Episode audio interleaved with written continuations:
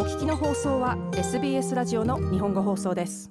オーストラリアを代表する日系ファッションデザイナー磯川明さん。1986年にワーキングホリデーメーカーとして来合しシドニーで服飾を学んだ後96年にオーストラリアンファッションウィークでデビュー。瞬く間に国内外で活躍するデザイナーとして地位を確立されました。今夜のインタビューは磯川明さんのもとでアシスタントとして活動する杉奈々子さんにお話を伺います。2019年にワーホリとして来合した奈々子さん。まずは活動内容やそのきっかけをお伺いしました。パッチワークの縫製だったり、パターンメイキングやお客さんからご依頼を受けたお直しや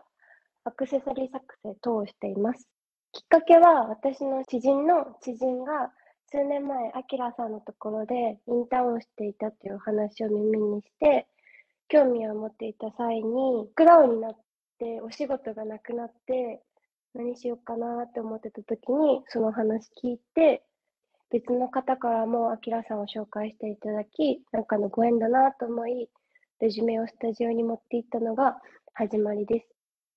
実際に磯川明さんのもとで仕事をされどうですか？明さんはとっても優しいなって感じの印象しかないんですけど、思いやりがある方で、気さくで話しやすくて、お仕事以外のこととかも、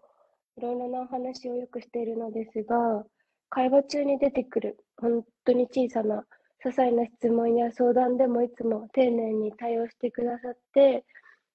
本当に親切だなってか常々感じてます。あと、どんなことでも気になったらすぐに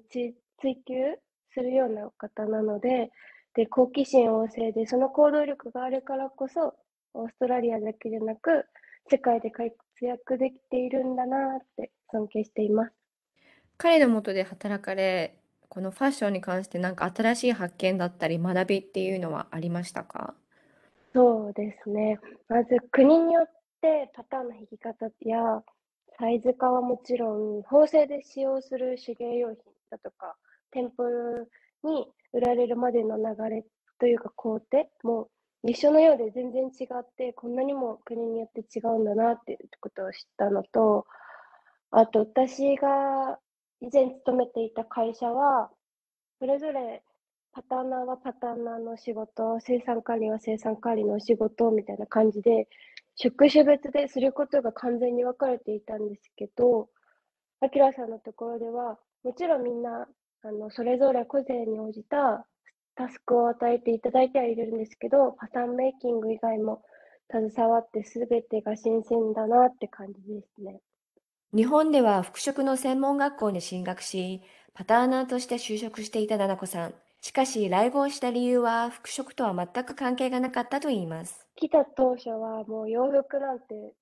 正直やらないと思って何も縫製に関するものを何も持ってこなくて。でとりあえず人生を変えてみ変えた変えてみたいっていうか今まで。私の嫌いなとこだったんですけど人に頼りながら生きてきたり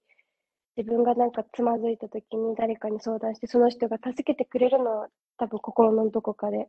待ってたりそういうのがすごく嫌で。で全然知らない人たちで全然言葉も伝わらないところで自分が生きていけるのかを一回試してみようと思って日本から出てオーストラリアに来てでもちろん英語を頑張りたいとかいろいろあったんですけどでもこっちに来て結局人に頼ることになって、頼ってこんなんでダメだなとか思いながら、でも人に頼られることができることが強みだなって気づいたので、今はそんな自分も好きになることができました。現在は新作に追われているという奈々子さん。この新作、どういったものなのでしょうか？新作は、クダウン前のメルボルンのショーで発表したものなんですけど、基本的にいろんな生地を使って、それをパッチワークで縫製して、お花だったり、折り紙のように生地をカットして、それを折って、それを縫い付けて、みたいな、なんか、新しい生地を作るのをメインとした洋服がたくさんですね。それをジャケットにしたりとか、ワンピースにしたり、シャツに使ったり、T シャツに使ったりって感じのコレクションですね。折りはい。紙っていう言葉が出てきたんですけど、はい。磯川さんのデザインっていうのは、どこかに日本のテイストが感じられますか？そうですね。アキラさんは結構プリントものが好きとおっしゃってたんですけど、プリントにも結構和柄だったり、あと、アキラっていう文字も、墨で書いたような文字だったり、結構日本を感じるとこはあります。あと、着物のような形だ、着物スリーブのものだったりとか、結構和を感じますね。ワーホリから学生、そして現在は COVID ビザで滞在している奈々子さんを心地よく受け入れてくれた磯川さんのもとには、世界各国からインターンが訪れるといいます。いろんな人がいます。私が一番仲良くなったインターン生で、アキラさんのところでインターンをするためだけにフランスから来た子とかもいて、本当に世界から、メルボルンからもシドニーにアキラさんのところにインターンするために来る人もいたり、結構幅広いなって印象です。今年、アキラさんは参加されないんですけど、今年のオーストラリアファッションショーでは、この歴史上初めてプラスサイズのファッションだったうんり、障害うん。者向けのファッションが披露されるということなんですけども、で、昨年はファーストネーションが取り入れられるなど。多様性を重視する傾向であるんですけど、奈々子さんはい。どう思われますか？えとてもいいと思います。ファッションはいろんな人に興味を持ってほしいし、そうすることでいろんな人もチャレンジしやすかったり、できる場の一つかなと思うし、私、自分のおばあちゃんにお洋服を作りたいなと思って調べてると、障障害者向けだったり、老人向けだったり、介護用の服だったり、実際調べてみないと全然知らないこともたくさんあったので、興味深いなと思って、そういうこと、そういう傾向になるのはとてもいいことだなって思います。オーストラリアに来られて、奈々子さんのこのファッションセンスというか感覚っていうのは変わりましたか？めちゃくちゃ変わったかなって思います。うんトレンドとかを私は全然意識することがなくなっ、いい意味でも悪い意味でも自分でトレンドを追ってこれがみんな着てるなとかっていうのを追うことがなくなって自分が好きなものを着て自分が好きなメイクをして好きなように着飾って何でもありっていうのが私はオーストラリアのいいところだなって思うのでかなり自分が選ぶ服も変わったし全然スポーティーな洋服とかも選んでなかったんですけど動きやすさだったり着やすさだったりそこから学ぶものもたくさんあるなって印象です。やっぱり日本にいるとトレンドをすごく気にしてしまいますか？そうですね、そうですね。もうトレン、これはもう去年流行ったものだから着れないなとかって、もう1年経ったらワンシーズンで捨てるものとかも結構あったんですけど、今はもうそんなん気にしてなくて、好きなものを好きなだけ3年前のものだろうと4年前のものだろうと好きなものを着てるから、私は今の自分は好きです。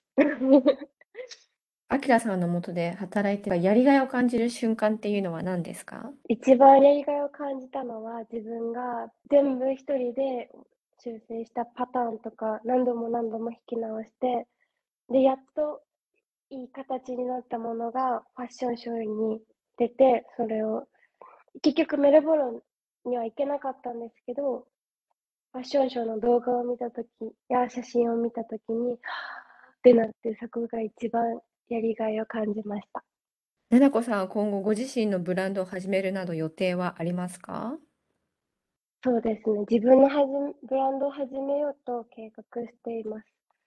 で、でも私はデザインをすることも好きですが、パターン引いて思うようなアイテムができた時が一番楽しいって感じるので、もともと一流のパターナーを目指していたんですが、アキラさんに出会って、自分の好きなお洋服を作り、それを多くの方に着てもらうっていうのを近くですごい刺激を受けて、今はアキラさんのように世界で活躍できる人になりたいなと思うようになりました。ちなみにどのような洋服を考えていらっしゃいますか？私は、アキラさんもそうなんですけど、オーバーサイズのものが結構多くて、私ももともとオーバーサイズの服が好きだし、あと、オーストラリアと日本のサイズ感が違いすぎて、そこら辺もオーバーサイズの方が考えなくていいんで、オーバーサイズでレディースもので、でもメンズも着れる、メンズライクなレディースものが私は好きなので、そういう服を作りたいなと思ってます。日系ファッションデザイナー、磯川明さんの下でアシスタントとして活動される杉奈々子さんでした。今年のオーストラリアンファッションウィークは5月9日から13日までシドニーのカレッジワークスで開催されます。これまでファッション業界やメディア限定であったイベントは今年初めてその一部が一般にも公開されます。普段であったらなかなか生で見ることができないランナウェイを見れるチャンスです。詳しくは SBS 日本語放送ウェブサイトのこのインタビュー記事からどうぞ。アドレスは sbs.com.au スラッシュジャパニーズです。